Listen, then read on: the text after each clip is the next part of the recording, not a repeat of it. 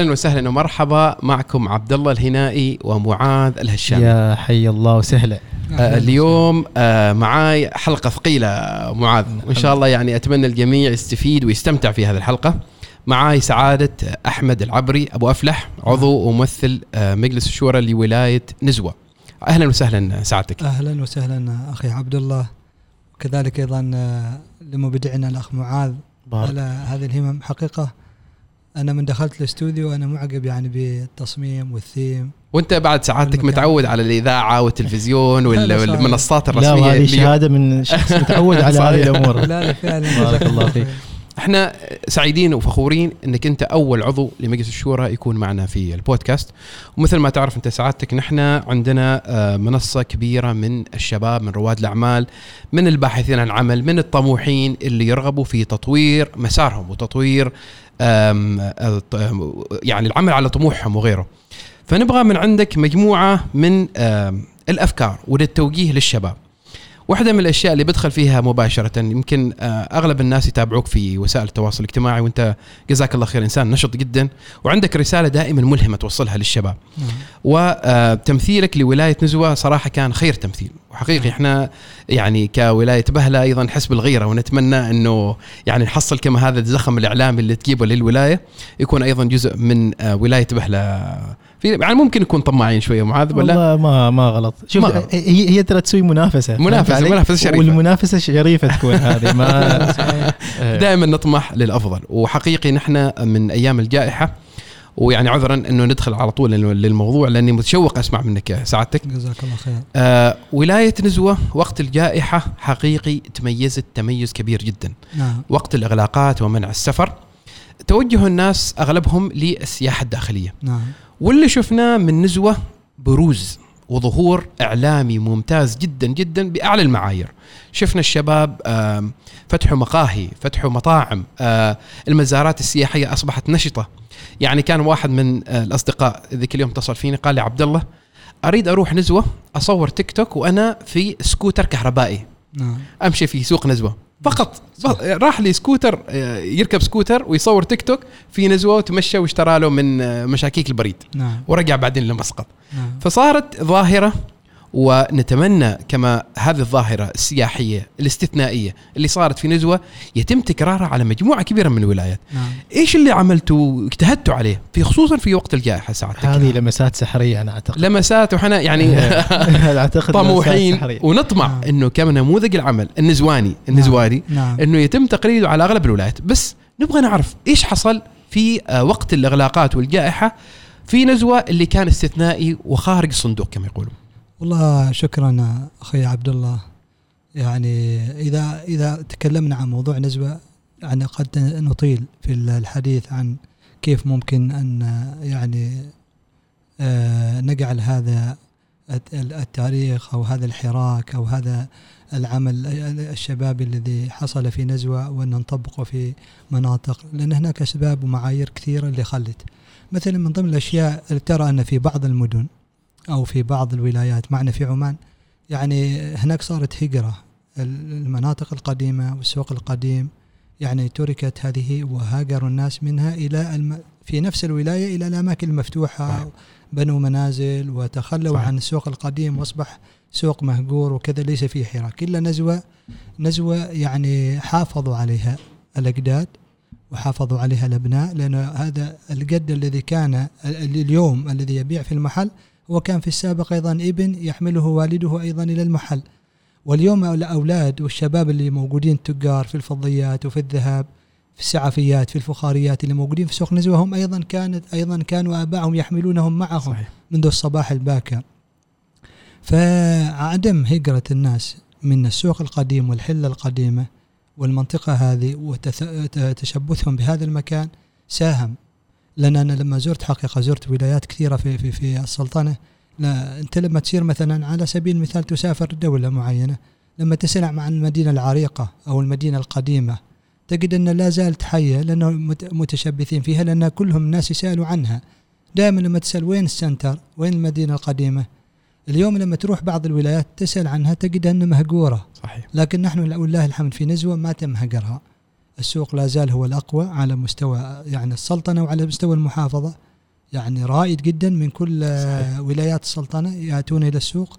كذلك أيضا الشباب مع وجود هذا الحراك أيضا استغلوا الفرصة. اليوم شباب نزوة ما يناموا، أنا أقول لك حقيقة، ومركزين على أعمالهم وأهدافهم، عندهم شغف. وهذا اللي يعني شوف إيش اللي يدفع الشاب أنه ما ينتج عندما يكون مشتت الذهن، عنده أشياء كثيرة كذا مشتتتنا وما قادر ينتج وما قادر يسوي. هم ما عندهم أصلا فرصة أنهم حتى يفكروا في الخطأ، يعني في التصرفات الخاطئة، في العلاقات مثلا الأخرى اللي تجذب كثير من الشباب. ما في وقت عندهم، الوقت من الصباح يفكر كيف أنا أفتح دكاني، كيف أبيع، كيف أطور، كيف أطور كيف أعرض هذه السلعة. بعض هذا الحراك اللي, اللي قاموا بالشباب يعني صارت فيه ثمرة. من ضمن الأشياء كانت معنا حلة العقر، هذه الحلة يعني كانت يعني تسكنها وافدين وكذا، وأيضا تركوها الناس وانتقلوا منها. كانت فكرة عن بعض الأخوة وفي شركة بوارق أيضا المؤسسة الأهلية لنزوة، زين قالوا ليش إحنا ما نسوي نزول تراثي بجنب القلعة ولعله يكون يعني في استفادة. قامت الشركة بترميم كذا بيت في البداية، والترميم كان يعني تقليدي يعني وبسيط جدا.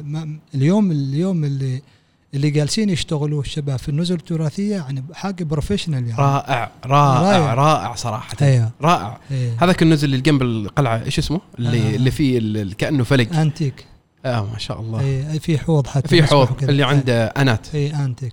فأقول يعني هذاك أيضا نزل البستان اللي جنب أنات زين. فالشباب اليوم جالسين يفكروا خارج الصندوق، جميل إيش جميل. الأشياء اللي ممكن يستفيدوها من هذه المنازل. هذه المنازل كانت ما لها قيمة يعني، اليوم أصبحت عادي يعني بيت طين تشتري بثلاثين ألف خمسة وثلاثين ألف، وبيت طين مساحته لا تتجاوز مئتين متر. فهذا موجود اليوم ليش؟ لأن بعد ما يعني أخرجت الجالية الموجودة في هذا المكان. دائما الجاليات لما تسكن في هذه المناطق ما تبالي، في النهاية هو جاي يشتغل زمن معين وبيترك المكان، لكن هل في العلن يترك المكان نظيف؟ هل يترك المكان ذو قيمة؟ صحيح. لا، هو يستهلك يعني أشياء بسيطة و... وكل الأشياء التي يرسلها إلى بلده هي ال...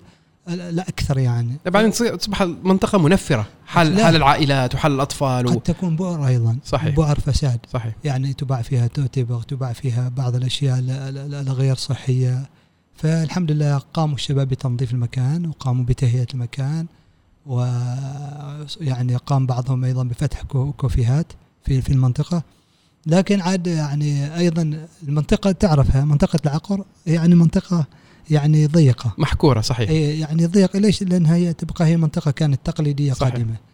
فافتتاح أيضا كوفيهات، أيضا أنا أقول شبابنا رسالة يعني زيادة الكوفيهات داخل هذه المنطقة يعمل يعني يعني حركة المرور تتوقف، تشتل حركة المرور حتى تؤثر حتى القاطنين في هذا المكان. لكن اليوم احنا نفكر سيارات كهربائية تنقلهم من من مدخل القلعة او مدخل السوق، نعم. الى الى تنقل سواح. مم. لكن ايضا آه توجد يعني يوجد اهاليهم يحتاجوا ايضا يحملوا نسائهم، يعني حد يقول كان يكون مريض او كان يريد يدخل بعض الاغراض الى بيته، فهو يحتاج ايضا بعض التسهيلات. اليوم احنا نفكر انه نخرج ببعض الاشياء خارج يعني على اسوار القلعة خارج. هذيك المنطقة جميلة هنا تستغل، رائع رائع. ومن ضمن رائع. الأشياء اللي احنا قاعدين نشتغل عليها وهو أنه لما تخرج من القلعة، قلعة عمرها أكثر من ثلاثمائة وستين عام والحصن أكثر من ألف ومئتين عام، الله أكبر. أنت لما تتكلم لا. عن هذا كم قيمة الموقع التاريخي، قيمة المحل التجاري، القيمة يعني ليست القيمة النقدية فقط، القيمة التاريخية لهذا الموقع.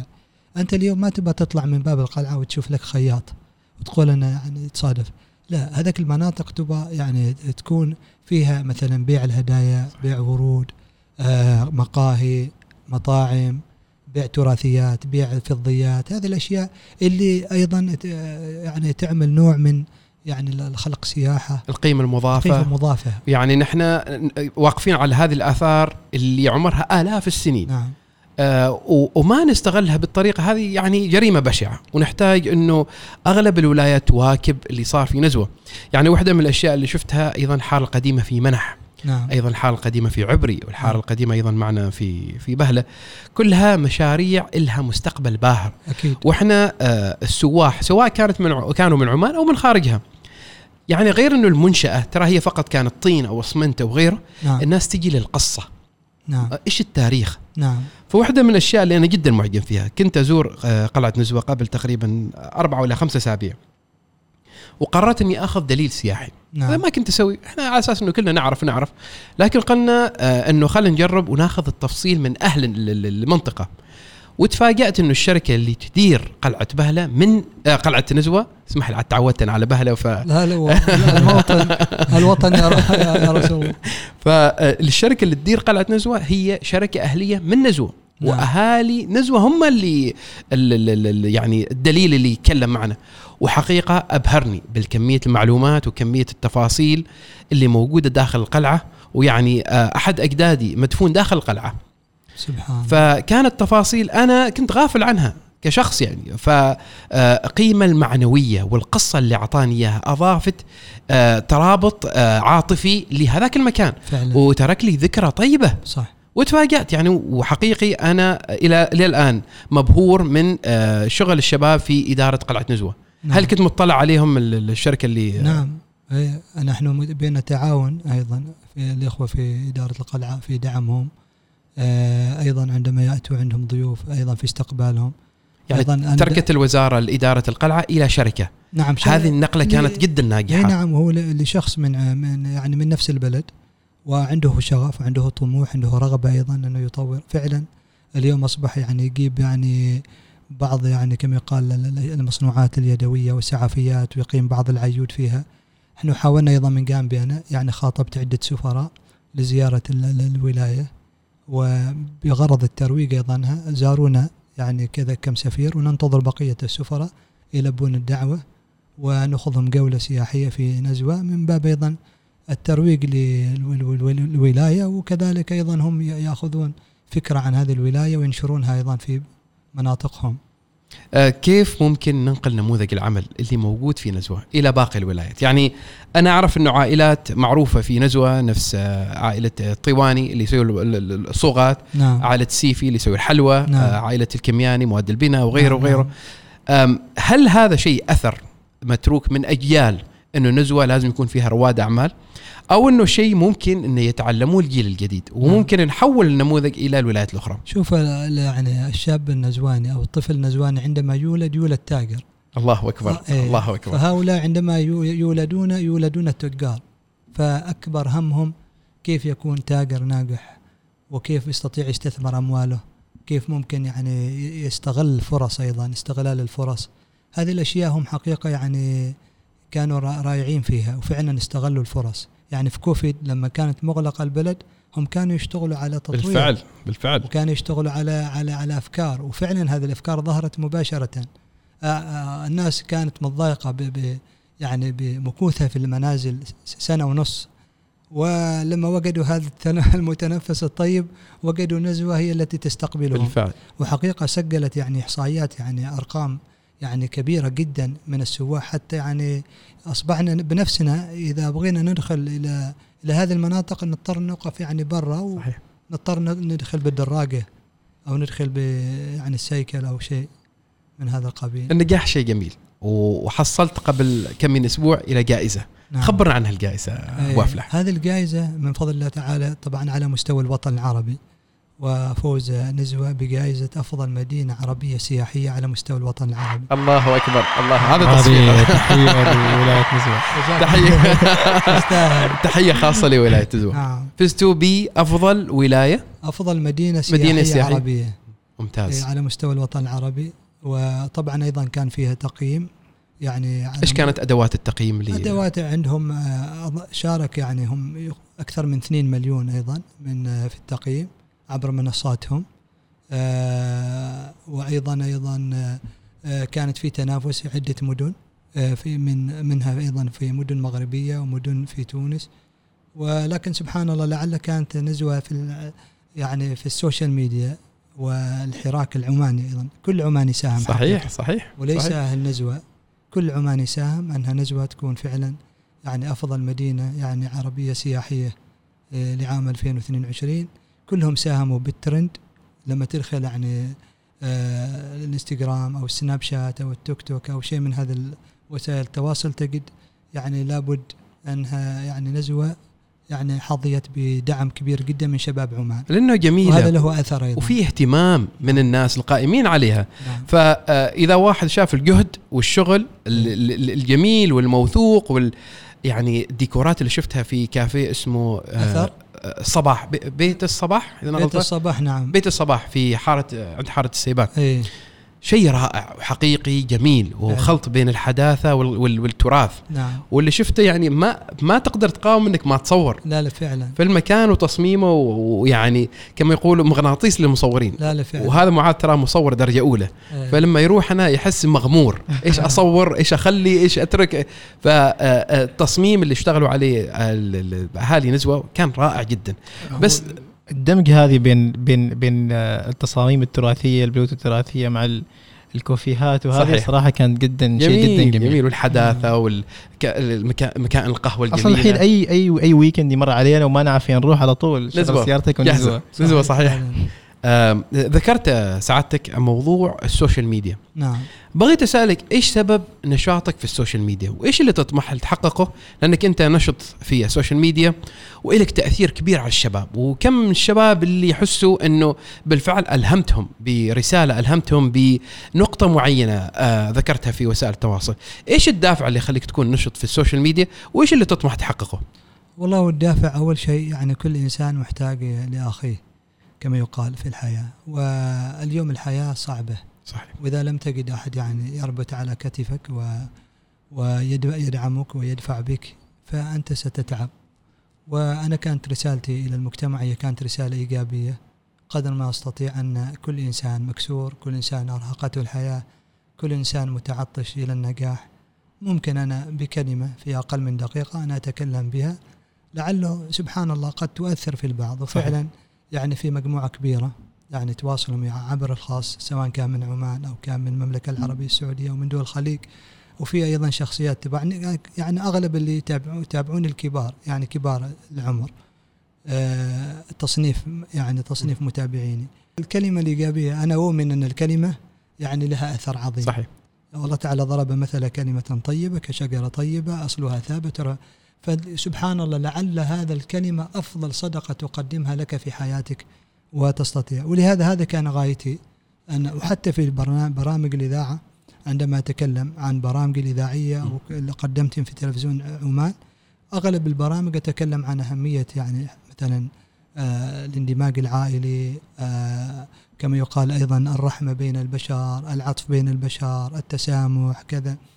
يعني أنا أؤمن أن القيم هي هي الإنسان والإنسان هو عبارة عن قيمة في الحياة. صحيح. كل إنسان ما عنده هذه القيمة هو لو كانت أمواله يعني يعني لا تعد ولا, لا تحصى. تعد ولا تحصى فإذا عزلت فإنها لا تعزل. نعم بالله. إيه آه لكن هل تحس إنه تمثيلنا نحن نحن كعمانيين هل تحس إنه دائما عندنا استحياء من الكاميرا استحياء من نشر رسالة في وسائل التواصل الاجتماعي؟ لأنه لو تلاحظ في دول الخليج بشكل عام عندهم نشاط في الوسائل عشرات الأضعاف اللي عندنا نحن. نعم. ومع أنه نحن عندنا الكفاءات والإمكانيات وعندنا الشباب اللي ما شاء الله اللي عندهم من الفكر ومن الحرف اللي موجودة فقط حصريا في عمان. هل تحس أنه توجه الشباب أنه إظهار مواهبهم وقدراتهم وإمكانياتهم في وسائل التواصل الاجتماعي هو شيء حكيم؟ هو جيد. شوف أنا أنا خبرك هو نحن كعمانيين يعني يغلب علينا طابع يعني كما يقال قد يكون الخجل أو نوع من تربيتنا اللي تربينا عليه سبحان الله.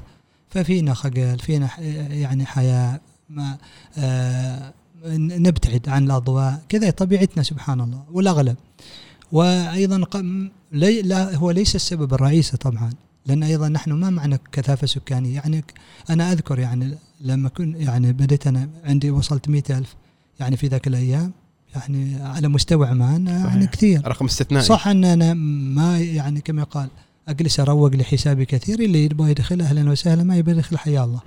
ففي النهاية في النهاية أنا أؤمن أن نحن عددنا يعني ليس بالكثير يعني لو قارنا مثلا بإخواننا في المملكة الفاعلين تجد أن واحد عادي عنده ستة مليون سبعة مليون أيضا بكذا. أنت أنت سكنت لو سكنت الرياض تطلع لك بسبعة مليون صح. يعني أنت أنت أنت صحيح صحيح تحمل كلك مليونين وثمانمائة ألف. وإذا حسبت يعني أغلب شبابنا هم يعني ما دون الثانوية العامة بالفعل. تقدر تقول مليون يعني عدد سكان عمان هم دون الثانوية العامة على حسب إحصائيات يعني الحكومة نفسها. فيعني أيضا بعد نحن ما وصلنا إيه ما وصلنا. واللي وصلوا مليون أكيد هناك في دعم أو كانوا متابعينهم من خارج السلطنة مش حصريا في السلطنة. أيوة يعني أكثر كبير من الناس عندهم متابعين من ما سهل يعني المملكة توصل مليون اليوم في عمان أكيد في دعم أكيد إيه. أتفق معك إيه. لكن تحس إنه شيء ضروري ومهم للشباب إن يركزوا عليه خصوصا إذا كان عندهم رسالة جيدة. أنا ما نتكلم عن يعني الرقم آه عن الرقم قصدك أنا الرقم أيوه نعم أنه يكون مهم أول شيء يكون عنده رسالة كما انتقلت أنا نعم. أريد أوصل رسالة إيجابية نعم. للمستمعين والمشاهدين ولو كان في دقيقة نعم. فمهم أنتوا الشباب اللي عنده كفاءة وإمكانيات أنه يوصلها بطريقة جيدة طريقة إيجابية يكون سفير لنفسه ولبلده وللدشداش اللي لابسنها صح. شوف أنا أخبرك حاجة أنت كلما فتحت صفحة من صفحات م. يعني وسائل التواصل في حياتك كلما فتحت صفحة من صفحات تحاسب عليها أمام الله. يعني فأنت قاس تفتح صفحة مسؤولية كبيرة سعادتك لو ما قال الكلام حسيت عبء عبء كبير أنت قاس تزيد صفحاتك صحيح. ويزيد الحساب عندك. فلهذا أنت كلما كثرت هذه الصفحات عليك قدر الاستطاعة تكون صفحاتك شاهدة لك صحيح. وليس أو عليك شاهدة يعني تجعلها شاهدة لك لا عليك وتجعلها لصالحك لا لا لا تكون أيضا ضدك. ولهذا أنا أقول يعني لكل إنسان يعني الله تعالى وفقه بمحتوى جيد ويوصله إلى إلى المجتمع وكان أيضا عنده الإخلاص أيضا حساب في سواء كان مئة ألف أو مئتين ألف أو خمسمائة ألف أو مليون ما لم يكن مجرد لله سبحانه وتعالى ومخلص من أجل أن يكون ناصح للأمة وأن يقدم رسالة سليمة وإلا هذا الحساب عبء عليه صحيح. أنا جلست مع واحد من أصدقائي كان يدرس الهكر في التقيت فيه في بريطانيا آه كان يدرس ماجستير هكر.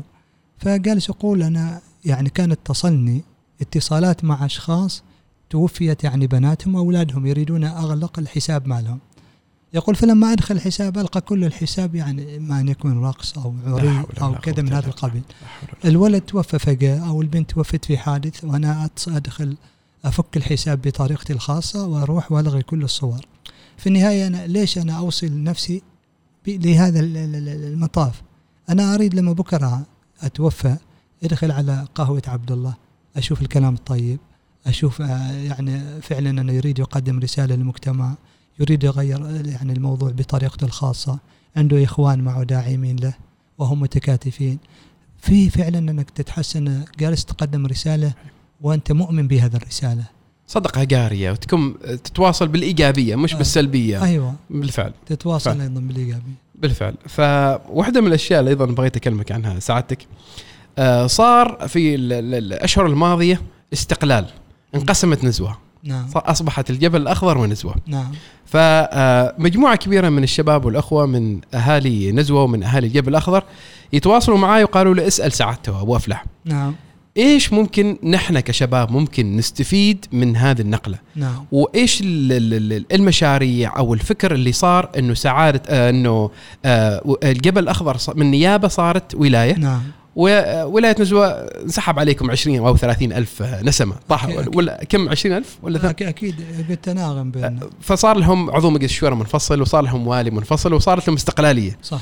فإيش اللي ممكن يستفيدوا منه أهالي الجبل الأخضر واللي يستفيدوا منه أهالي ولاية نزوة بسبب هذا القرار واللي أنا أشوفه إيجابي يعني وشيء ممتاز. هو القرار يعني كان أيضا في مطالبات على أنا ما عاهدتها يعني ما أحفظها لكن وصلتني من يعني بعض الإخوة من جبل الأخضر أن كان في بعض المشايخ يطالبون أنها تكون ولاية الجبل الأخضر وطبعا رفع مستواه الإداري جيد يعني جيد. ولا أحد يعترض أنه ليس جيد وأكيد أن رفع مستواه الإداري هو هي سياسة وقرار من لدن جلالة السلطان هيثم حفظه الله يمي. وهناك رؤية لجلالة السلطان أنه راح يطور الجبل الأخضر وفعلا يعني زاروها عدة وزراء زاروها وزاروا مواقعها يخططون تخطيط استراتيجي لوضع داون تاون كبير في الجبل الأخضر وضع بعض المنتجعات، فتح طريق للجبل الأخضر من من الرستاق،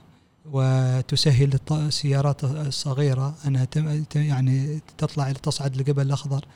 ونأمل أن يكون هذا الحراك لا يكون للجبل الأخضر فقط، بيكون الحراك للجبل الأخضر والمحافظة الداخلية أيضا، لأنه ربط أيضا الباطنة بمحافظة الداخلية بطريق قصير. م- يعني أنا لما أطلع من نزوى إلى الجبل الأخضر يأخذ علي خمسة وعشرين دقيقة، زين لما يطلع أيضا من الرستاق إلى الجبل الأخضر يأخذ علي يمكن عشرين دقيقة، لأنه الشارع أقرب والمسافة قريبة. فأنت يمكن يكلفك بق فقط أن تعبر من نزوى إلى الرستاق خمسين دقيقة بدل. هل الشارع تم يتم إنشاؤه حاليا بين الرستاق والجبل الأخضر؟ لا، هو في موافقة سامية من جلالة السلطان الله يحفظه على أنه يتم يعني فتح هذا الشارع. ممتاز. وفي دراسة أنه يكون فيه من ثلاث مسارات، ولكن هو حاليا في شارع بس قرقرة بالعمان يقولوا ما لا ما ما في السيارات، ما في من الرستاق إلى الجبل الأخضر، ما في يعني بالفورويل قصدي ممكن بالفورويل هذاك تطلع الجبل الشرقي. صحيح نعم أيوة، وما تطلع مباشرة إلى بالفعل الجبل الأخضر من جبل حط وأنت ماشي بالنسبة. إيه نعم صحيح. فهم الآن يعني بيطرحوه إلى شركة استثمارية تستثمر هذا الشارع، ونتمنى أنهم يحصلوا في القريب العاجل إلى الشركة الاستثمارية لأنه فعلا يساهم. هل تحديات تدخل؟ هل في تحديات؟ نعم. آه شوف طبيعة الجبل الأخضر ونزوة هي, هي كأنك أنت فصلت يد من جسد مثلا تقدر تقول. لماذا؟ لأن اليوم العوائل معنا في نزوة والجبل الأخضر هي عائلة واحدة فقط، يعني الذين يسكنون مثلا في نيابة بركة الموز يسكنون في تنوف، يسكنون معنا في حي التراث، يسكنون معنا أيضا في منطقة الرحبة وكما والسويحرية وبعض المناطق، هذه كلهم امتداد لأهل الجبل الأخضر. صحيح. وهم أصولهم من الجبل الأخضر وأغلبهم ولدوا في الجبل الأخضر، فهذه هؤلاء تزاوجوا وتزوجوا وصارت بينهم حتى اليوم. يعني اليوم حتى في قضية مثلا الترشحات لمجلس البلدي في راح تكون يعني يعني راح يعني ما بسهولة أن كيف أنا هل بصير هناك، هل بقعد يعني قيدي في الجبل الأخضر، وهل يعني كذا. ففي الآن يعني هذه هي الإشكالية الواقعة. م. أيضا في قضية تحديد الرقعة الجغرافية، من أين الجبل الأخضر؟ صحيح. يبتدي من واد المعيدين يبدأ. هل من واد المعيدين؟ أو من هل من نقطة بركة الموز؟ هل من من الجبل؟ هل من بركة موز؟ هل هناك من الرستاق يبدأ؟ هل يصل إلى الحمراء؟ لأن لا تنسى أيضا صحيح صحيح مرتبط صحيح. الجبل الأخضر بجبل شمس. بالفعل بالفعل صحيح. هل يدخل جبل شمس مع الجبل الأخضر؟ يعني ما تعرف اليوم، يعني في في الرقعة ما رسمت يعني كما ما رسم ك كنطاق جغرافي. مم. أما قضية النقل القيد وهذا هذا متروك لأهل الجبل الأخضر نفسهم الذين يقطنون سواء كان في الجبل الأخضر أو كان يقطنون في نزوة. هل سينقلون قيودهم أم سيبقون؟ لأن أيضا منازلهم لا تنسى. صحيح. يعني أغلب يعني أهل الجبل الأخضر منازلهم في الوطن بسبب يعني الصعود والنزول، وما كلهم أيضا عندهم سيارات دفع رباعي. صحيح. واليوم يعني الشارع هذا كله دفع رباعي، وأنا قلت للحكومة قلت لهم يعني هذا طريق دفع رباعي، واليوم هذه السيارات مكلفة في صيانتها، مكلفة في البنزين. يا أخي يعني مهدونا هذا الطريق، خلونا نطلع بصوالين وتفتح الجبل وتنفتح الجبل الأخضر أكثر. فأيضا ما كلهم عندهم هذه السيارات، وأغلب بيوتهم في في في نزوة. صحيح. أغلب بيوتهم في نزوة. نعم. لا بس يعني في شيء مشاريع تكاملية أكيد. ممكن تكون بين الجبل و... يعني في النهاية ترى هم نفس الشيء. أهل. في بهلة، في نزوة، في جبل أخضر وغيره. نعم. كلنا من نفس الطينة، كلنا من نفس كل اللحمة. فإيش ممكن هم كشباب يفكروا في حاجة؟ يعني الحين شفنا نشاط سياحي استثنائي جدا في الجبل الأخضر. صح. وأيضا بدهم من عندكم من نزوة، لكن الأكبر للجبل الأخضر بسبب الجو، المناخ المناخ وال... وأيضا يعني الزراعة اللي فيها. بالضبط بالضبط. يعني قبل تقريبا أكثر من شهرين أو ثلاث رحت أزور الجبل الأخضر عشان موسم الرمان. نعم. ويا أخي ما شاء الله اللي شفته شيء رائع رائع ما شاء الله. الرمانة كبر البطيخة ما شاء الله كما يقول المصريين. أيوة. ف... وجودة جودة رائعة. خرفونا هم الحبة بريالين قالوا لي. نعم. قالوا بريال ونص. هذا السوق عرض وطلب. شوف هذا قضية غلة الرمان. في جروب من جروباتنا نحن في يعني في على مستوى ولاية نزوة كانوا يتناقشوا يعني، وحتى أنا أثرته حتى في معي الأخوة في أعضاء مجلس الشورى قالوا يعني لماذا يعني البوت غالي هذا البوت ليش يعني غالي الكيلو؟ ما أعرف بكم يعني، كان الكيلو أظن أتوقع بأربع ريال أو بستة ريال، ليش الكيلو كذا؟ الأخوة اللي ما يعرف البوت هو نوع من التوت البري، التوت البري موجود في هذا الكلام. قلت أنا صورت وصورت لهم اللي باع في اللولو في كارفور، صحيح يعني يعني يمكن مئتين ملي جرام بثلاثة ريال، بريالين وثمانمائة بيسة بس كذا، علبة صغيرة. فهو هذا أنتوا تشتريوه بريالين وثمانمائة بيسة، وهذا يبيعوا لك كيلو بأربع ريال كيلو. فأنت وأيضا أنا أقول لك يعني في النهاية هلا يعني أسر متعففة، أسر بسيطة، وأيضا يعني أنك تقني هذا التوت البري هذا متعب يا أخي، متعب يعني، حتى قضية أنك تقنيه حبة حبة متعب. فيعني وأيضا العرض والطلب، صحيح. هذا مناداة يعني، هذا زبيل يعرض لك فيه وأنت تقول كم؟ قال ريال، ريالين، ثلاثة، أربعة، وصل ستة، أنا إيش أسوي؟ هذا خلاص عرض وطلب. فما نكون أيضا يعني سلبيين نكون إيجابيين. لا أنا أنا أنا سعيد أول شيء يوم واحد من أصدقائي أحمد الزكواني تحية له من نعم. من حال الجبل الأخضر، آه كان موسم الرمان موجود وقال لي تعال تفضل عند المزرعة، عندهم مزرعة هناك في سيق، مزرعة نعم. رائعة نعم. حقيقي يعني أنا معجب فيها كثير، آه الورد اللي فيها والرمان، أنا لما دخلت بدشداشتي لزقت لزقت الريحه فيني من كثر العبق اللي طلع لي، شيء رائع. ومسكين ما شاء الله اعطاني كراتين من الرمان، قلت ترى الكرتون حبه بريالين كم هذا قص سياره ضال عندي يعني من البوكسات هذه. فكان انسان كريم يعني، واشكرهم. وايضا الاخ وليد الصبيحي من هالجبل الاخضر، وايضا قيس الزكواني، ما شاء الله عليهم صراحه، ونعم ونعم من الشباب من هالجبل الاخضر. وعندهم موضوع رياده الاعمال ايضا نشيطين فيه، نشيطين. وانا سعيد جدا شفت الاستراحات اللي صارت الفتره الاخيره، خصوصا بعد الجائحه، اللي ناس طلعت من بيوتها.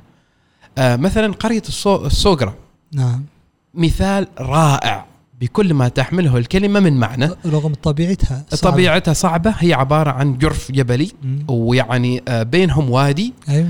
وما شاء الله عائلة واحدة من عائلة قبيلة الشريقي خذوا مكان في سفح الجبل، ومن ضمنه حال مواشيهم، حال زراعتهم، حال استراحتهم وغيره.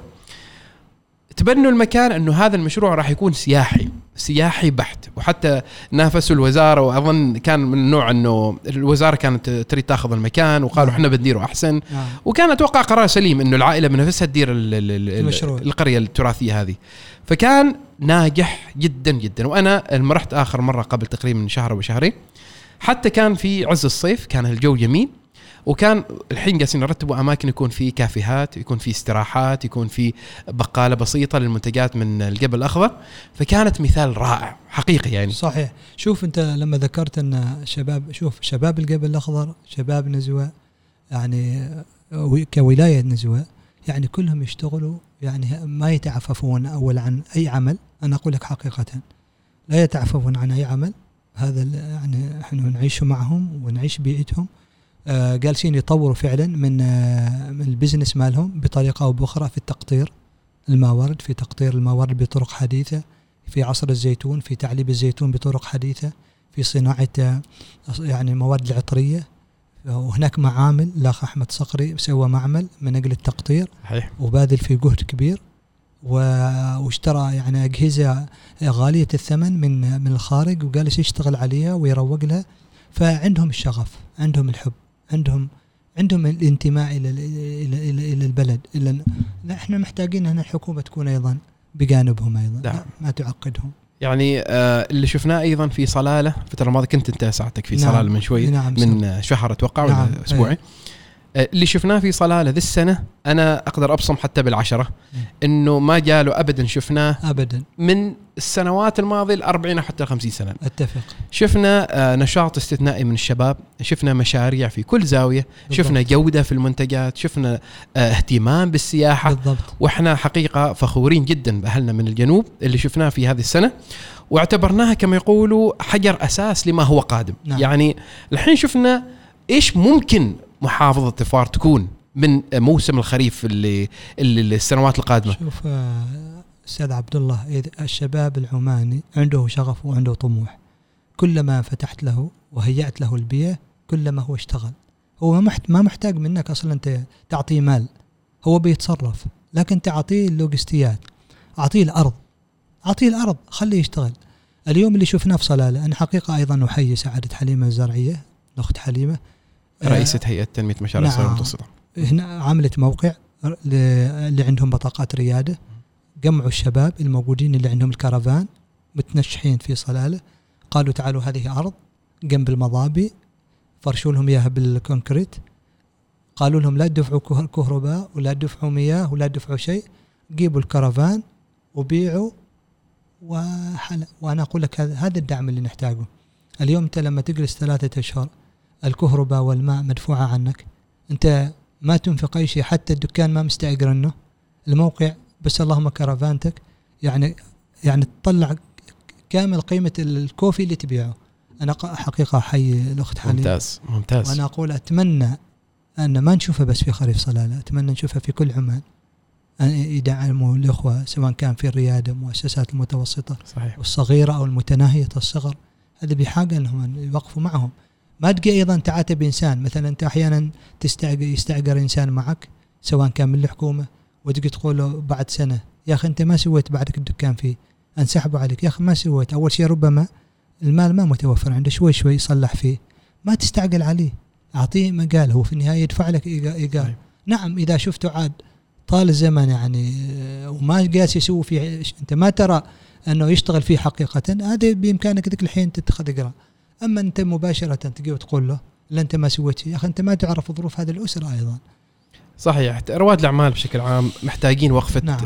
يعني سواء كان من إحنا كمجتمع وأيضا من الجهات الحكومية، يعني نعم. كنا نتمنى وقت الجائحة يتم صرف قروض مدعومة أو إعفاءات ضريبية أو استثناءات بشكل عام نعم.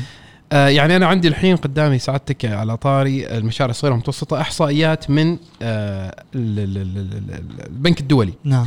تتكلم عن تمثيل المشاريع الصغيرة والمتوسطة للاقتصاد. يعني مثلا المشاريع الصغيرة والمتوسطة على مستوى العالم تمثل تسعين بالمئة من التجارة وخمسين بالمئة من التوظيف نعم. تسعين بالمئة من التجارة العالمية فعلا. تأتي من مشاريع صغيرة ومتوسطة صح.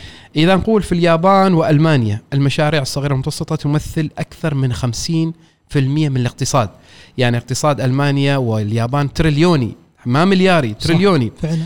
خمسين بالمئة من المشاريع الصغيرة ومتوسطة.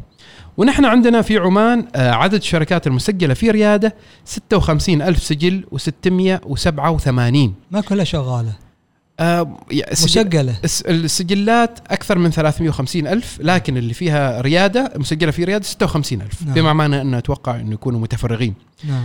آه نسبة الذكور واحد وسبعين بالمئة والإناث تسعة وعشرين بالمئة، وعدد الموظفين في هذه المؤسسات ثلاثمائة وأربعة وثلاثين ألف وواحد وخمسين موظف نعم. يعني كم هذه الأرقام؟ أنا متأكد ستة وخمسين ألف الشركات المسجلة في ريادة لو نحن نتبناهم كمؤسسات حكومية كمجتمع، ويعني عدد الباحثين عن عمل في عمان ممكن نقول كم، خمسين ألف ستين ألف أو مئة ألف، ما عندي الرقم بالضبط نعم. صراحة كذا نفترض من خمسين إلى سبعين ألف تقريبا على حسب، نفترض فقط نعم. للمقارنة مئة ألف نعم. وعندك ستة وخمسين ألف سجل.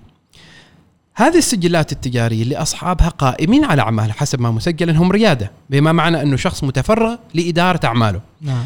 هذا للشباب إذا تم تحفيزهم بقروض مدعومة، ب يعني إعفاءات ضريبية، بأماكن لوجستية مثل ما قلت أراضي وغيره، أي شيء اللي يحتاجون نعطيهم إياه بطريقة بسيطة، مش أن نكثر الموضوع ونعطيهم مبالغ من دون حساب ولا متابعة. ستة وخمسين ألف لو افتر ألزمنا كل سجل تجاري يوظف شخص أو يوظف شخصين، هذه ما حلت مشكلة الباحثين عن العمل أكيد بلا شك. فقط شوية إجراءات نفس اللي صار في صلالة يتم في ظفار بشكل عام، يتم تكرار نموذج. نفترض في الجبل الشرقي جبل حط أو المسمى نعم. جبل حط أيه. جبل شمس، بدية نعم. السيفة نعم. صور نعم. كل هذه الولايات يتم تحفيز لأهالي المنطقة بتوظيف عمانيين عن طريق أي كان من المساعدات. يعني ما نفترض أن احنا نرغم المؤسسات المالية أنه تعطي قروض وغيره والأشياء، لكن اللي صار في صلالة أغلبه فقط تصاريح نعم. ما كانت قروض نعم. فهل من الممكن أنه المشاريع الصغيرة المتوسطة في عمان تكون رافد وطني وقيمة كبيرة، سواء كانت حل مشكلة الباحثين عن عمل أو تنويع لمصادر الدخل معنا في السلطنة؟ أو تستطيع أن هذا التحدي الكبير وقضية التوظيف، يعني كما قال تخرج منه، أنا بمعنى الكلمة أفضل من أن نقول تهرب، تخرج من هذه الأزمة. ما عندها إلا حل واحد فقط، لأنها لن تستطيع وليس بالساهل، الالتزام ليس سهلا أن تلتزم الحكومة أن وظف شبابنا التزام، لكن أقل ما يمكن عشان أن يستطيعوا أن يخرجوا من هذه الأزمة عليهم أن يشجعوا هذا القطاع بكل ما أوتوا من قوة. ضخوا أموالكم لريادة، ضخوا أموالكم ودعمكم اللوجستي ودعمكم حتى المادي لهذه المؤسسات. خلوا الشباب ما محتاجين إلى وظيفة. ليش أنا أخلي الشاب هو أصلا محتاج إلى وظيفة؟ اليوم حتى اللي فاتح كوفي شوب مثلا، هل تفكروا أنت فاتح كوفي شوب يعني تغانى ولا يعني هل كلهم يعني ناجحين فعلا في كل يعني يعني مناطق السلطنة في مسقط وغيرها وغيرها؟ أبدا. نحن رحنا عند كوفيهات يقولون يا أبو أفلح نحن نعاني تحديات وما عندنا كاستمر وما عندنا كذا وما عندنا. ليش؟ لأن اليوم هو عنده ضغوطات الإيجارات، عنده ضغوطات العقود، عنده ضغوطات يعني الضريبة، ضريبة الدخل، عنده ضريبة المضاء، وعنده عنده أشياء كثيرة. هذه الأشياء كيف يعني يقدر هو يعني يعني يتخلص منها؟ خففوا عنهم، سهلوا لهم بما تستطيعوا. ما شرط تأخذوا من عندهم هؤلاء، خصوصا هؤلاء لا لا تفكروا في ضرائبهم، لا تفكروا في رفع الدعم الكهرباء ولا الماء عليهم. بكرة أنا أكد لها الحكومة أن ما يروح واحد ويقول لهم أنا أريد وظيفة. بالفعل. أنا أنا كشخص ما أبغى وظيفة، وظيفة التزام، وهذه بزنسي، وكل إنسان يقف على البزنس ماله يطوره وينجح ويستغنى ويستغنى ويغني غيره. بالفعل. أنا راح أوظف. اليوم أنا لما أدخل عند الإخوان في مسكة في مثلا ولا أسطول بن، أنت تجد أنهم ما شاء الله عندهم شباب موظفينهم وجالسين يعطوهم رواتب ويعني عندهم ستاف جيد. ليش أنا ما سهل حال هؤلاء الشباب؟ لكن لما تصير وتجلس عندهم كيف تحديات اللي عندكم، نحن نجلس كل يوم معهم. أنا وحدة أنا لقيت أغلب برامجي اللي في رمضان لقيتها أنا في, في, في المقاهي، يعني المحاضرات الدينية ما سويت محاضرة في مسجد طول رمضان. كل المحاضرات اللي ألقيها التذكيرية ولا أقول دينية، لأن بعضهم يشمئز لما يسمع دينية نذكر يعني زين، ألقيها في المقاهي. قدمت يعني أكثر من برنامج في عدة مقاهي على مستوى مسقط وعلى مستوى نزوة وعلى مستوى بهلة وعلى مستوى مناطق. ف يعني هذه هذه هؤلاء الموظفين عمانيين واصحاب المشروع عمانيين. نعم. من داخل من برا وكل حاجه. واليوم انتم اذا اذا التزمت الحكومه اليوم مبدا الالتزام، ان انا جالسه تفكر كيف اوظفهم، كيف اخلق لهم وظائف، راح يسوي لنفسهم ستريست ما ما في داعي انهم يدخلوه اصلا.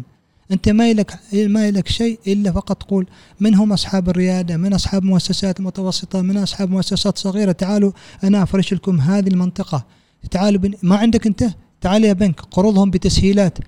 ما ب... ما معقول ان يقرضني البنك اليوم وبكره ياخذ علي الالتزام. لا يا اخي اعطيني فتره سماح سنتين خلينا اطلع. يعني الدوله ما عندها مال؟ بغيتوا تاخذوا يعني ضرائب، خذوا يا اخي من الشركات والتجار الكبار العمالقه، خذوا من هذه البنوك اللي جالسه اليوم. قال لك حقق البنك الفلاني أربعمائة مليون ارباح، حقق البنك الفلاني ثلاثمائة مليون ارباح في السنه. يعني لما تجي تحسب له في الشهر يطلع لك ب ثلاثة عشر مليون ارباح في الشهر. يا خذوا على هل الناس، ما تاخذوا على الناس يعني الضعفاء اللي اللي مساكين على باب الله سبحانه وتعالى. بعدين تضطروا مره تفتحوا مجال انكم تسويوا اسر معسره واسر يعني تسوي مره للتنميه وصهي نفسها. صحيح. بدل لا يعني هي حلقات سبحان الله، اذا تبى تصلح حلقه اضيع عليك حلقه اخرى. صحيح. قال يلا نزلوا مره برنامج للاسر. ليش انا محتاج الى وزاره التنميه ومحتاج الى اسر معسره ومحتاج الى برنامج دعم للاسر المعسره؟ اليوم خلينا اسر منتجه. اليوم على مستوى الفرق الخيرية تفكر أنها تنقل الإنسان المحتاج من أسرة محتاجة إلى أسرة منتجة. صحيح. يعني تفتح لهم مشاريع، تفتح لهم محلات تجارية، تقويهم، تفتح معمل. صحيح. توظف فيه نساء والنساء يشتغلن ويحصلن كل مرة مئتين ريال. بدل لازم تخلينا نعايش على أنت شايف ذاك قضية الرجل اللي ستين ريال وطيع عشرين ريال زيادة وقى ثمانين ريال. لازم يعني أنا أعيش يعني حتى هلا اللي جالسين اليوم على أصحاب الضمان الاجتماعي اللي يعطوه مئتين ريال وعنده ستة أولاد سبعة، يعني في النهاية حتى له هو مكتوب في الضمان هذا لين يقبر يجلس في الضمان. ما في حل خارج الصندوق. أنا هذا اللي أتمناه، لأن أنا حقيقة أحس يعني بألم الناس، لأن من دون شعت ونحن على الأعمال التطوعية والأعمال الخيرية منصهرين مع المجتمع. نعرف حاجاتهم، نعرف نتلمسهم، نزورهم، نجلس معهم، نأكل معهم، لا نتعفف. نحن منهم وإليهم وإلى التراب. فإذا احنا نقول للحكومة يعني لكي تخرجي من هذا ال هذا هذا المأزق أو هذه الأزمة، أن ما بالسهولة يوجد تحديات كبيرة. الحكومة ما سهل أنها توظف هذا هذا كل يوم خريجين كل صحيح. يوم في كل سنة خريجين ازدياد في ازدياد بالفعل.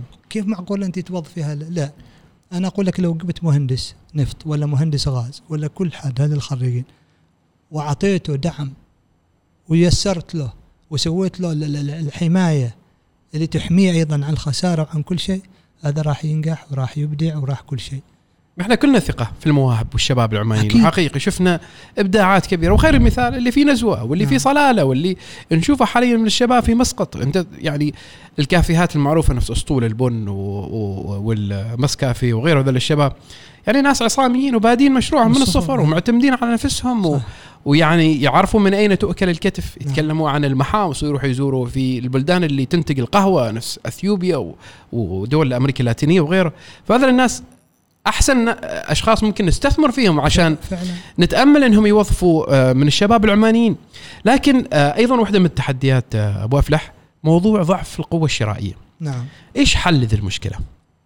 شوف حنو إذا ما إذا جلالة سلطان حفظه الله وأيده إذا لم يفتح البلد وقلب يعني كما قال يعني الاستثمار إلى هذا البلد وأعطى تسهيلات لكل الذي يريدون أن يأتون إلى عمان ويستثمرون في عمان، أو من الأطباء أو العلماء أو المثقفين أو الذين عندهم البزنس والتجارة، وزادت الكثافة السكانية داخل عمان ولا هذه المحلات وهذه أنت عندك كم؟ صحيح نسبة متناسب، أنت عندك أربعة مليون فاصل ثمانية، العمانيين وحدهم اثنين مليون فاصل ثمانية، هذا العمانيين بس يعني كم القوة؟ وهل البقية صاهم ما أنت يعني أنت عندك أنت تجار البقية أغلبهم يعني عمالات يعني بسيطة، إذا أخذ لك دوشق من سوق مطرح إلين يسافر عشرين سنة الدوشق ما يغيره.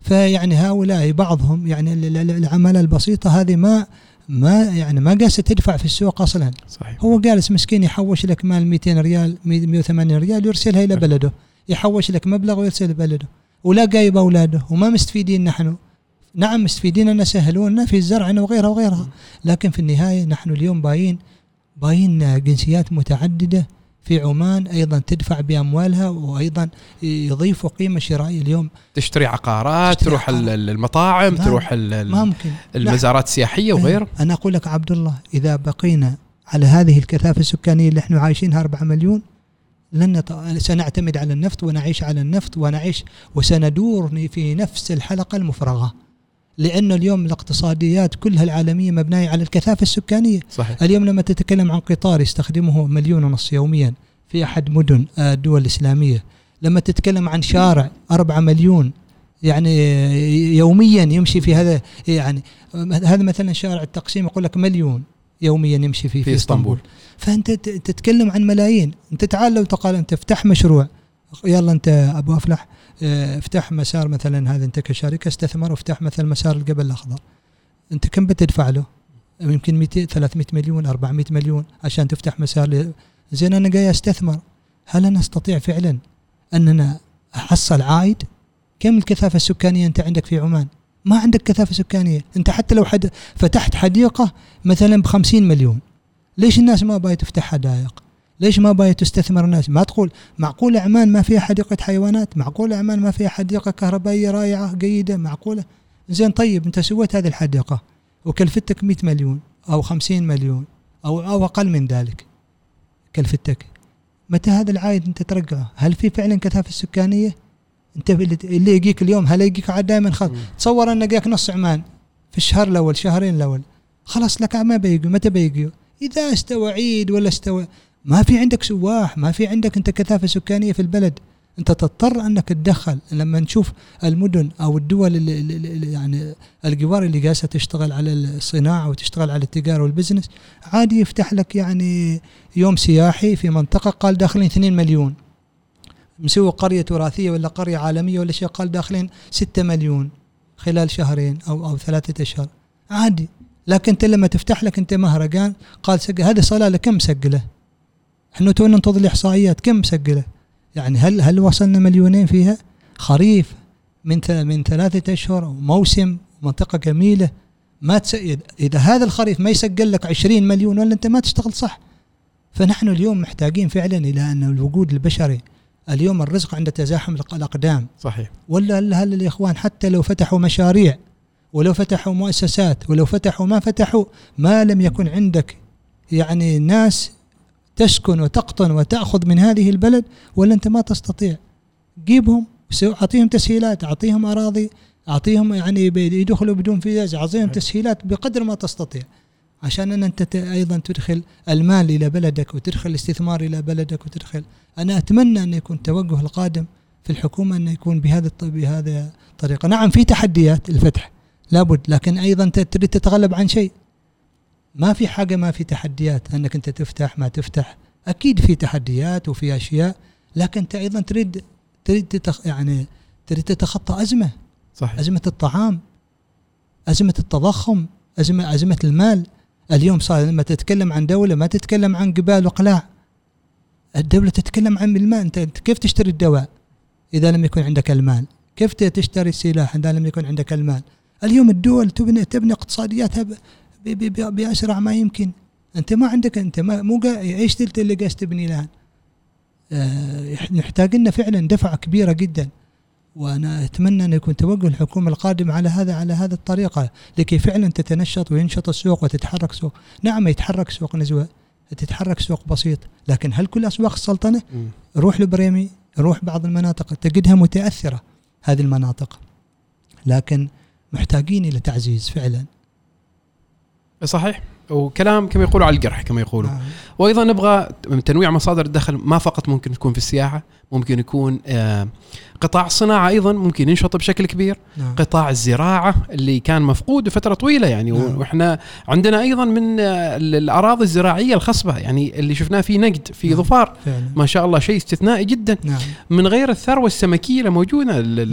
آه. خط البحر الساحل اللي عندنا الضخم و... نحن الثاني على مستوى الشرق الأوسط في تصدير الأسماك بعد المغرب، فنحتاج فعلا. أنا أنا حقيقة أنا أحيي يعني معالي الدكتور سعود الحبسي وزير الزراعة، يعني عنده برنامج، اطلعت على البرنامج شفت يعني الحراك عنده جالس يشتغل، ولكن أيضا تجد أن بعض يعني بعض الوزارات أيضا تشتغل على الإمكانيات المتاحة، لأن اليوم الحكومة كم تمثيل قطاع الزراعة في الاقتصاد الوطني؟ كم نسبته؟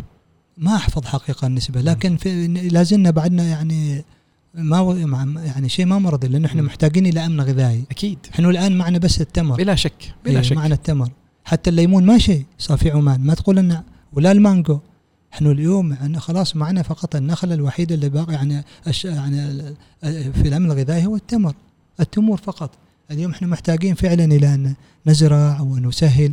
حتى الجبل الأخضر، أنا كنت جالس أقول لأحد مسؤولي الحكومة الجبل الأخضر اليوم يعني في منتجعات، في الحمد لله وشغال الحكومة وقاسة تشتغل على داون تاون، لكن أنا كأبو أفلح أنا لما بطلع الجبل الأخضر هلا بس أجلس فينا في فندق زين، أبغى أطلع أنا هنا سير أطلع أقابل ذاك يعني الغبار والإحصاء، كل حصاء أكبر عن الثانية.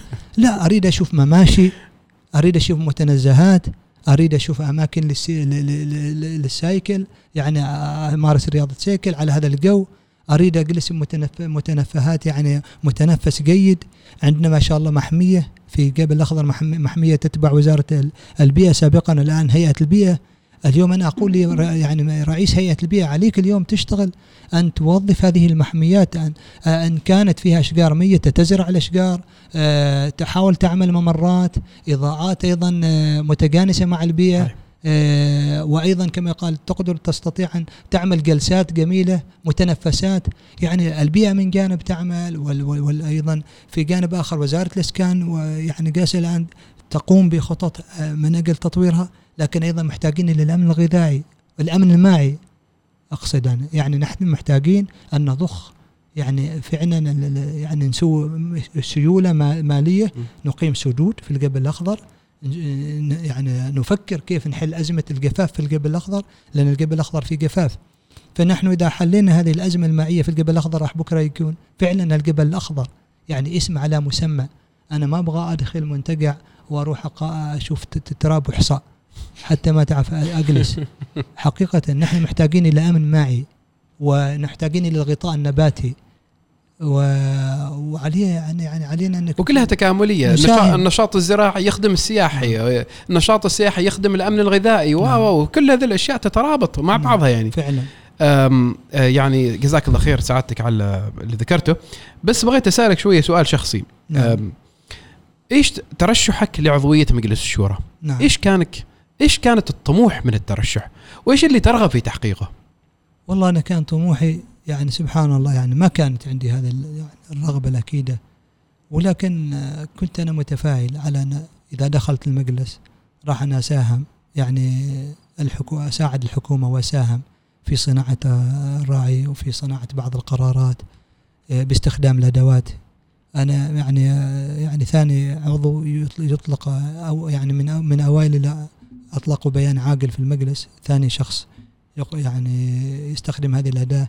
أيضا أبدأ رغبة، سويت أيضا عدة أسئلة برلمانية أدوات عشان أن أيضا نكون في شراكة بيننا وبين الحكومة، نتواصل مع الوزراء بصورة مباشرة، نقول لهم أن هذا ما يستوي هذا يستوي، نحن نقول رأينا في النهاية، وفي النهاية القرار هو بيد الحكومة، لكن نحن نكون ناصحين ونقرب نصحنا لله سبحانه وتعالى.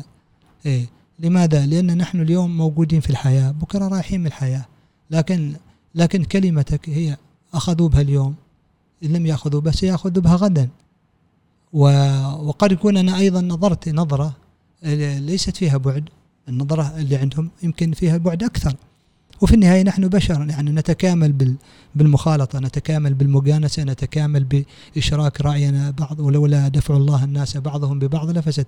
ما ما نبغى الوزراء يتحرقوا منا ونقول أنكم تضغطوا علينا وكذا، وأيضا نبغاهم أيضا يستوعبونا، لأن في النهاية نحن نمثل يعني عندكم غيرة للبلد ورغبة في التغيير. نعم. وانت يعني ساعتك ما كنت ملزم وانت دفعت لعضوية المجلس. نعم. و... وعندك ذيك الغيرة انك تبغى تشوف الافضل لنا وللبلد، وعندك نعم. غيرة ايضا للشباب المستقبل، اطفالك وابنائك واحفادك لما يجوا يبغى يكون عندهم افضل من اللي انت خذته مهما صح. كان نعم. اذا انت اليوم راتبك ألف تبغى ابنك يحصل ألفين وابنه يحصل ثلاثة آلاف صح. فقط للمثال يعني فعلا. فكلنا نطمع للافضل ونطمع الاحسن لبلدنا، وكلنا معنا غيرة ونبغى يعني نشوف وضعنا والإمكانيات اللي معنا ونحس إحنا ما مستغلين ولو جزء بسيط منها. عمان مش فقط نفط، عمان أشياء كثيرة أخرى. الرأس المال البشري، أنا أقول أن عمان هو الرأس المال البشري بالفعل. هو الإنسان. نحن اليوم عدد سكاننا يعني مليونين ثمان مليونين ثمانمائة ألف العمانيين. أنا أتكلم عندك أنت من من ثلاثين سنة إلى صفر يعني سبعة وستين بالمية، وعندك من من سبعة عشر سنة إلى صفر ثلاثة وأربعين بالمية.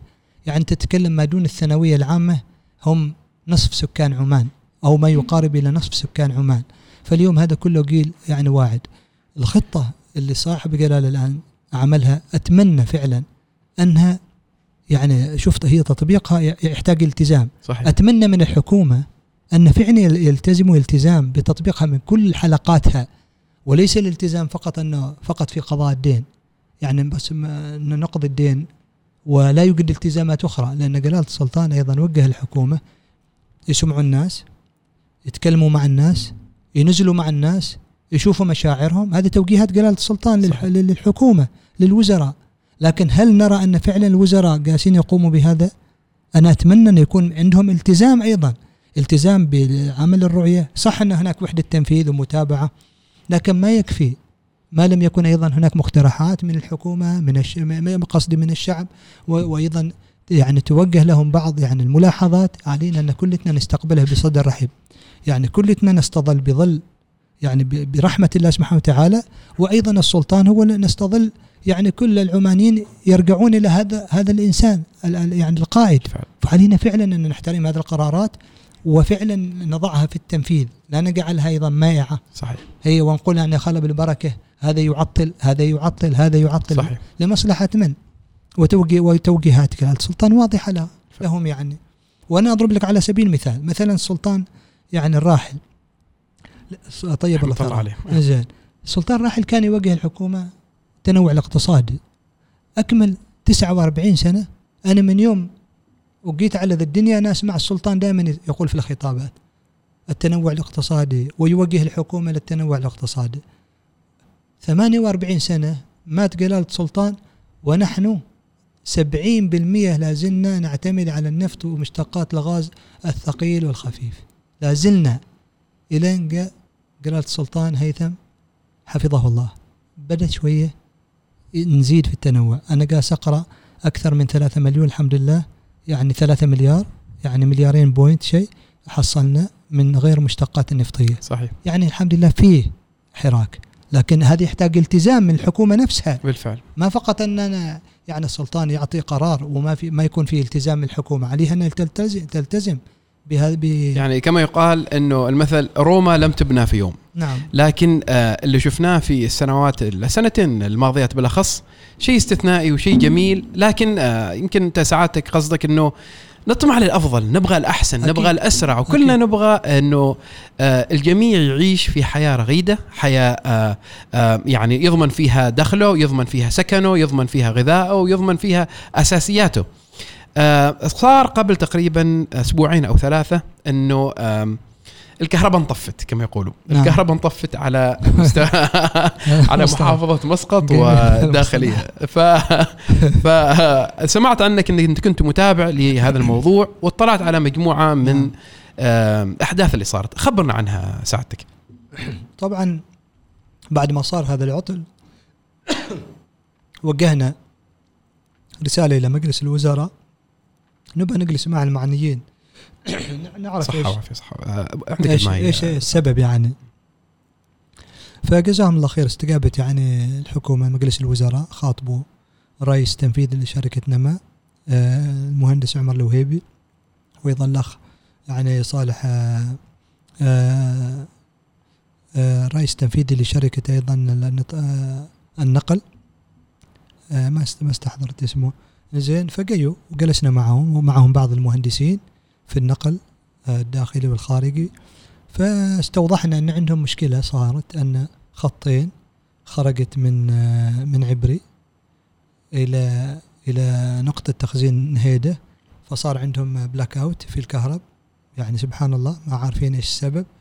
فأثر هذا إلى محطة نهيده، ونهيده التي تغذي إزكي، وإزكي هي التي خطها واصل إلى مسقط، صار عندهم بلاك أوت. بعض المناطق اللي اللي ما تأثرت صار يعني رجعت فيها الكهرباء شوية، يعني من الساعة الرابعة، وبعضها تأخرت مثلا بعض دموة والطاعين إلى اليوم الثاني الساعة السادسة صباحا.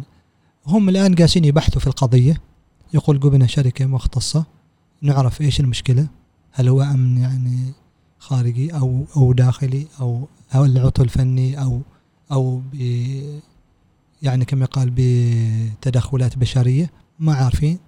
التحقيقات إن شاء الله بتظهر وراحين يعلنوا للناس مبدأ الشفافية.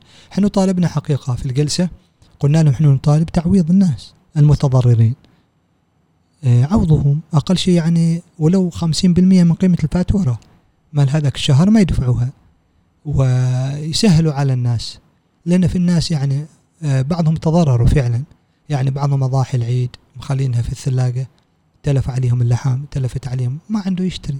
المصانع، المطاعم أيه. اللي وقفت لمدة أيه. ست ساعات من أيه. ثمان ساعات. قد قد يقول لك يقول يعني يمكن هذيك مؤمنة مثلا، بعض المصانع هم يقولوا بعضها تكون مؤمنة عادة، م. لكن نتكلم نحن حتى المجتمع نفسه يعني الذي تأثر، نحن نقول هذا يعفى يعفى يعني ولو خمسين بالمئة إذا ما إذا ما كامل، وفضل الله سبحانه وتعالى وفضل جلالة والسلطان والدولة الله يطول عمره يعني, يعني أي شيء دفعة إيجابية ممكن يستغلوه ويستفيد منها بيكون شيء جيد. وأنا أيوة. أتوقع أيضا اقتراحك جميل، سواء كانت إعفاء الفاتورة الشهر أو شهرين أو صح.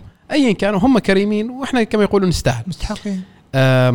ساعتك بعد أنت جزء من عمل تطوعي كبير ما شاء الله عليك، يعني أنا بغيت أسألك يمكن سؤال شوية طريف ساعتك، وباك تخبرني كم اتصال ترد عليه في اليوم؟ كثير يا أخي، أحياناً يوصل مئة وأحد عشر مئة وأحد عشر وكم رسالة في الواتساب؟ كثير يعني بالآلاف الرسائل، وفي السناب، في الانستغرام، في التيك توك، يومياً شبه يومي. إنزين عين لك سكرتير ولا منسق ولا بس يرد على ال... قلت أنا أسوي يعني, يعني طلع لك شعر أبيض وشيبته سبحان الله. شوف شوف أنا أؤمن بشيء يعني، ولهذا دائماً أقول حال اللي يتصل بي قال أنا أنا أقولهم دائما أتقرب إلى الله بخدمتك، فأنت تتقرب إلى الله تعالى بخدمة الناس. فهذا أنا أعتبرها قربة، كأني راح أصلي نافلة، كأني راح أصوم، بدل لا أصوم أتقرب إلى الله تعالى بخدمة الناس. ما تتعب، لكن ساعات في تعب، تعب في يعني وجهد جهد يعني أيه. مجاملة الناس ورد للناس أكيد. وأخذهم و... وكل شخص له مشكلة ش... بشخصه بذاته يعني صح. ما ما ممكن أن نتعمم أنا أقول خصوصا يعني هذا بعد بعد ما حصل كوفيد وصارت الأزمة الاقتصادية، يعني صار عن, عن نسبة حقة الناس وعوز الناس كثيرة، فأصبح الواحد يتصل بك حتى بعشرين ريال، بعشر ريالات، بخمسين ريال، اللي بعضهم في السجون، اللي بعضهم متعثرين، أنت تجد لهم حلول. في النهاية نحن يعني بشر، ما نقدر واحد يتصل بنا ونقول له لا ما نقدر نساعدك، قاعد نشوف له ونتواصل مع الولايات الأخرى، نقول له هل ممكن تساعدوه، هل ممكن تشوفوا له طريقة، هل ممكن تخرجوه. فجالسين الآن يعني مسوين نوع من التوازن، بحيث أيضا يعني نلطف. الله يعطيك الصحة والعافية. يعني نحن وقت التصوير ما شاء الله تلفونك ما وقف يرن من اتصال ورسائل، فالله يعطيك العافية. يعني حسيت فيك، أنا حسيت إنه أنت مكالمتين و... واسمه يتغير. اتصل اتصل بهندي زعلان ما وصلنا البيت والأكل متأخر عليه، وشوية شغالة تقول تبغى بطيخ ولا تبغى حليب ونتنرفز. فأنت عندك مشاكل جسيمة وعص... ويعني الله يعطيك العافية. وقد يكون سبب أيضا لأننا رئيس مجلس إدارة أيضا فريق نزوى الخيري، وفي جانب آخر أنا عضو في في في المجلس، فأيضا وجودك في هذا المكانين يزيدك ضغط أكثر. لكن في النهاية أنت إذا تنوي به القربة إلى الله تعالى ونعم بالله فأنت تؤجر. يعني ابن عباس كان معتكف في مسجد النبي صلى الله عليه وسلم، وهي بعم عباس هو عم النبي، هذا ابنه عبد الله معتكف، فجاءه رجل فقال، وكان معه أيضا علماء، فقالوا يا أخي أريدك تقضي لي حاجة وتذهب عندي ترافقني عند فلان علي حالة مبلغ وكذا. قالوا إنزين، فخرج من المعتكف، عاتبوه اللي معه الصحابة، قالوا تخرج يعني ابن عباس من المعتكف وانت قد نويت الاعتكاف؟ قال لي أني سمعت صاحب هذا القبر، وكان يشير إلى قبر النبي صلى الله عليه وسلم، وليس بيني وبينه يعني العهد ببعيد، أنا عاصرت النبي صلى الله عليه وسلم، فقال لي أن أخرج لأن أقضي حاجة أخي خير لي من أن أعتكف في مسجدي هذا، في رواية أربعين ليلة، في رواية. ففي النهاية حتى وإن كانت ليلة فيها اعتكاف أنت تخرج أن تساعد. أنا حقيقة ما كلهم أساعدهم، عشان أقول لك صراحة ما أستطيع، لن تسعوا الناس بأموالكم ولكن تسعوهم بطلق الوجه وحسن الطلعة، يعني بقدر ما تستطيع أنك تقول له كلمة طيبة تخفف عنه أن هذه الأزمة موجودة ولا بد شوي نصبر ولا بد كذا، ترمم من نفسه وتعطي كلام أو أو تدله على شخص أنت تعرفه في تلك المنطقة ممكن يزوره ويساعده. البعض والله يعني عبد الله نقول لك حقيقة كتجربة، البعض ما محتاج قد يكون منك المال أكثر من محتاج محتاج إنه يسمع منك كلمة طيبة. طيبة صحيح أيه. صحيح، ما قال تعذرت على إنسان أبدا إلا القام اتصل أرد عليه مباشرة، ما تعذرت أبدا، أحاول أخصص وقتي وارد عليهم واشوف ايش مشكلته، ايش ايش اللي قضيته، اذا قدر احلها حلها، ما قدر اصارحه مباشره ان هذه ما فيها حل. مثلا بعض القضايا لوزاره الاسكان اقول لهم ان هذه القضيه ما فيها حل لان القانون يقول لك كذا كذا كذا، انتظر لعل القانون يتغير. لعل البعض لا يصر، يقول لك انا زين تسوي لي رساله واكتب لي ودي لي اياها، اكتب له رساله واودي له اياها يعني بناء على رغبته، وان انا عارف انا ان ما يستوي، لكن في النهاية أيضا تعطي أمل، تعطي, تعطي شوية أمل. جرعة إيجابية أي إنه نعم. مشكلتك إلها حل، ممكن صح. إنك تكون ولو جزء بسيط منها صح. فأتفق معك أبو أفلح إنه أغلب الناس يمكن محتاجين فقط الكلمة الطيبة، محتاجين السند، وخصوصا أنت ممثل لما كم عدد ولاية مواطني ولاية نزوة؟ مئة وخمسة وثلاثين ألف. الله أكبر مئة وخمسة وثلاثين ألف نسمة و ومرات يعني أنا أعرف إنه الأخوة أيضا من بهلة يتواصلوا معك، من عبري، من إزكي، من سمايل و...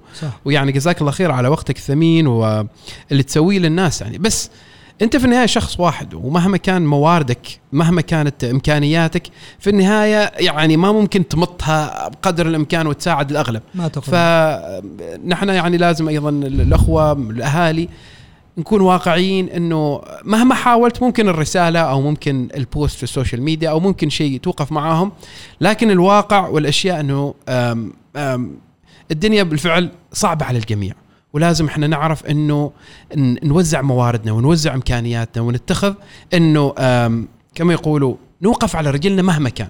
نعم. والوضع بالفعل صعب سواء كانت على الموظفين أو رواد الأعمال، وإن شاء الله هذه أزمة وتعدي بإذن الله. صح. وحتى أنا في في في المجلس أحيانا أقول يا أصحاب المعالي الوزراء، يعني أنتم سمحونا، أنتم أوسع منا، إحنا لو قلنا كلمة ولا شيء سبحان الله وقد يكون ما عجبتكم، إحنا أيضا يعني سبحان الله ما تلومونا أيضا من ضغط الناس، يعني يلحون أنهم يريدوا أنك تخلص له، وصاحب الحاجة أعمى حتى تقضى حاجته.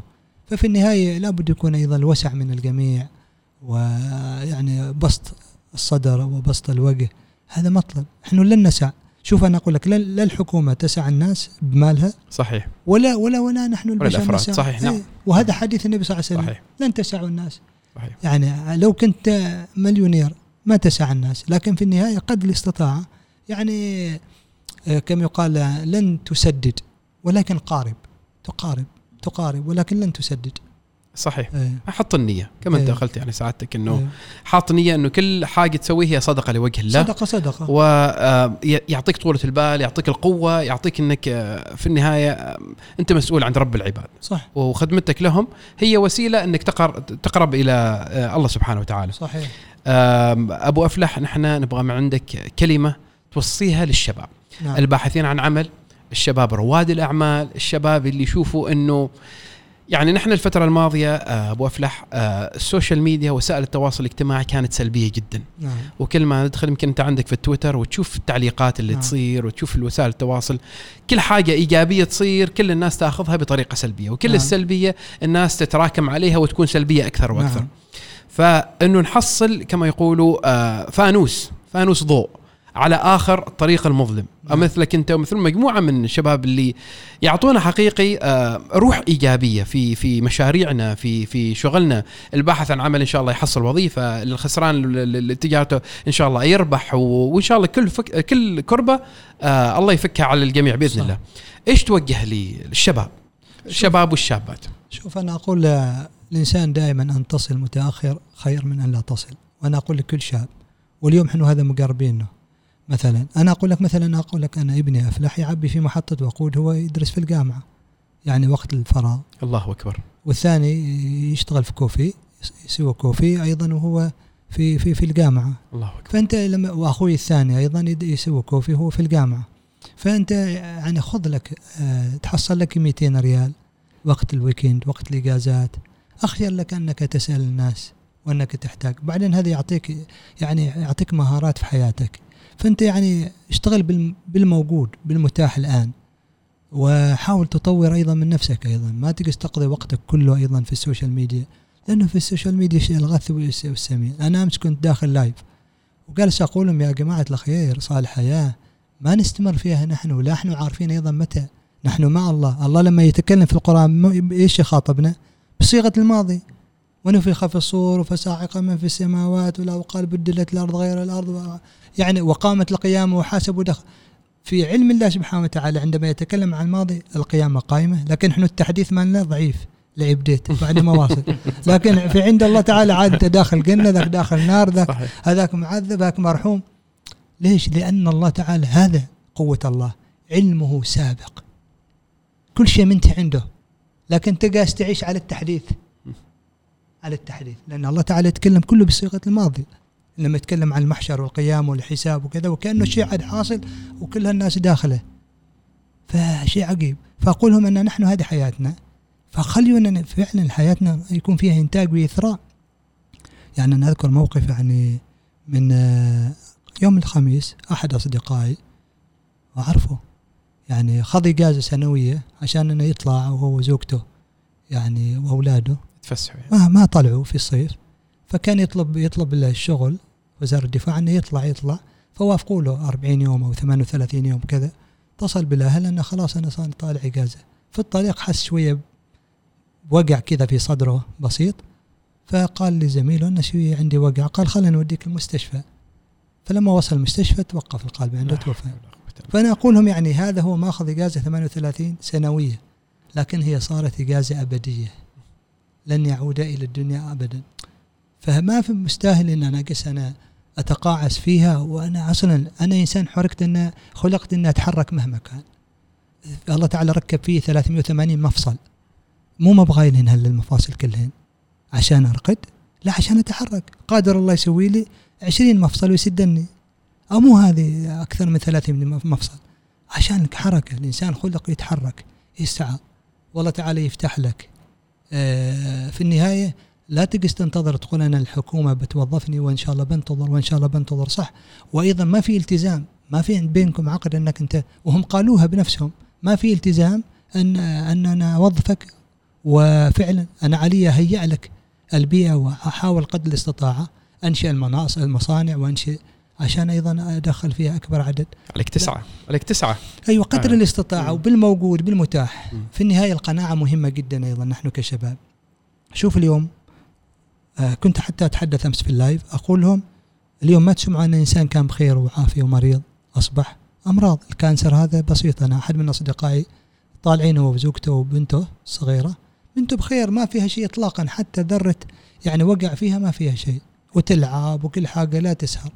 لما وصلوا مسقط في نفس اليوم ارتفعت انت درجة الحرارة، لما سوي لها فحوصات وكذا طلع عندها كانسر في الدم. فاليوم هذا اللهم إني أعوذ بك، يعني هذه دعوة بسيطة نحن ما ندعوها، يعني كل حياتنا شاغلنا الرزق، وكأن المشكلة الأساسية في الحياة كيف آكل وكيف أشرب، ما كأن الله تعالى سيرزقني مهما كان، لكن علي أنا أسعى. فنسينا جانب آخر وهو العلاقة معنا مع الله سبحانه وتعالى بالدعاء. أقل شيء يعني أقل شيء تدعو اللهم إني أعوذ بك من زوال نعمتك ومن تحول عافيتك ومن فجاءة نقمتك ومن جميع سخطك. النبي صلى الله عليه وسلم كان يدعو بهذا الدعاء، اللهم إني أعوذ بك من الطعن والطاعون وأعوذ بك من نفث الشيطان ونفخه ونفثه، اللهم إني أعوذ بك من البرص والجذام والجنون وسيء الأسقام أصعب الأسقام إني أعيذ بك أستودعك الله نفسي.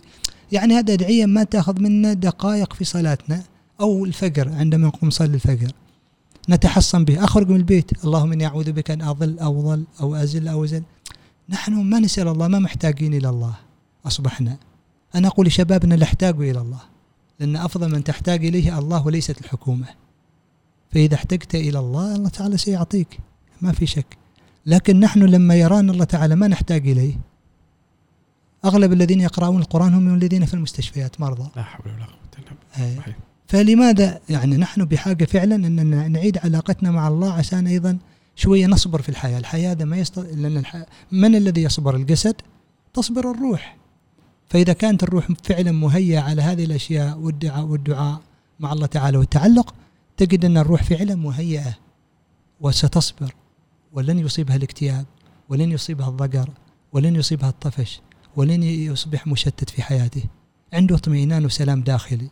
لكن لما يكون كل حياته بث بصرية وسمعية وكل يتأكد أنه منزعج في الداخل، ليس عنده ذلك السلام الداخلي الذي يحمله في قلبه.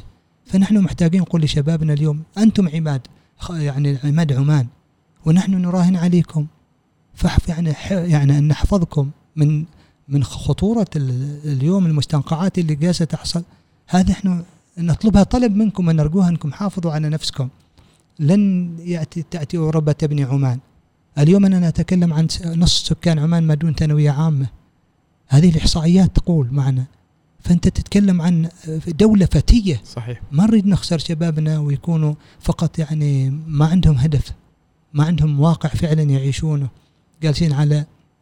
وأتمنى أيضا من الحكومة أيضا تنظم هذه الوسائل، حتى هذا المشاهير اللي أزعجونا يعني بي بي بي أو الفاعلين، يعني عليهم أيضا يكون. أنا قاس أقول لهم أقل شيء اليوم أنت لما تدخل السناب شات تجد يعني يعني اللي ضارب ترند صور نساء غير يعني أجنبيات، حتى ما ما ما مسلم يعني كما قال ما عربيات، ضربات ترند بالباس يعني الفاضح. هذا قلت لهم أقل شيء تروح وتدخلوا، أنا هكذا أسوي، أدخل وأسوي بلاغ في, في تويتر أن هذا لا يعجبني لا يتناسب معي، بس بلاغ.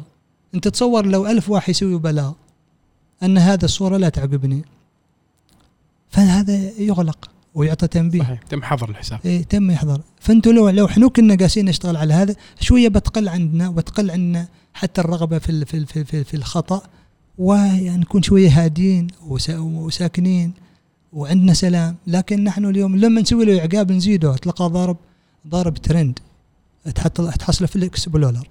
صحيح. اي والله العظيم يعني اقولهم يوم تلقي قران يوم تلقي قران اقولهم سووا له لايك يا اخي خليه يطلع القران في الاكسبلورر. صحيح. خلونا اقل شيء نسمع آية.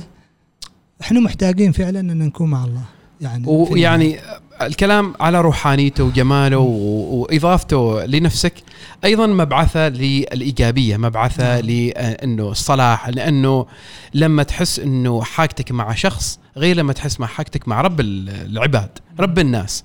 فكل ما تلتزم كل ما تقرأ قرآن كل ما تكون قريب من ربك تحس أنه ربك هو الرازق هو العاطي هو اللي اللي ممكن يبعث في روحك السعادة والفرح والاكتفاء.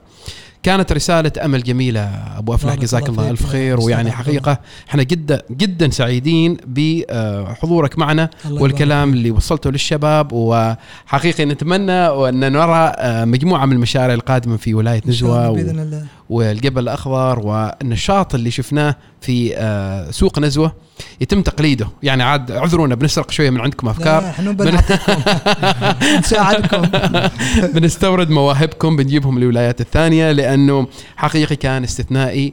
ونبارك لكم ولأهالي ولاية نزوة الفوز بالجائزة أفضل مدينة في الشرق الأوسط أو حتى في سياحية سياحية على مستوى الوطن العربي. ألف مبروك وتستاهلوا الأفضل والأحسن وحقيقي أسعدتنا يا أبو أفلح. جزاكم الله خير أستاذ عبد الله.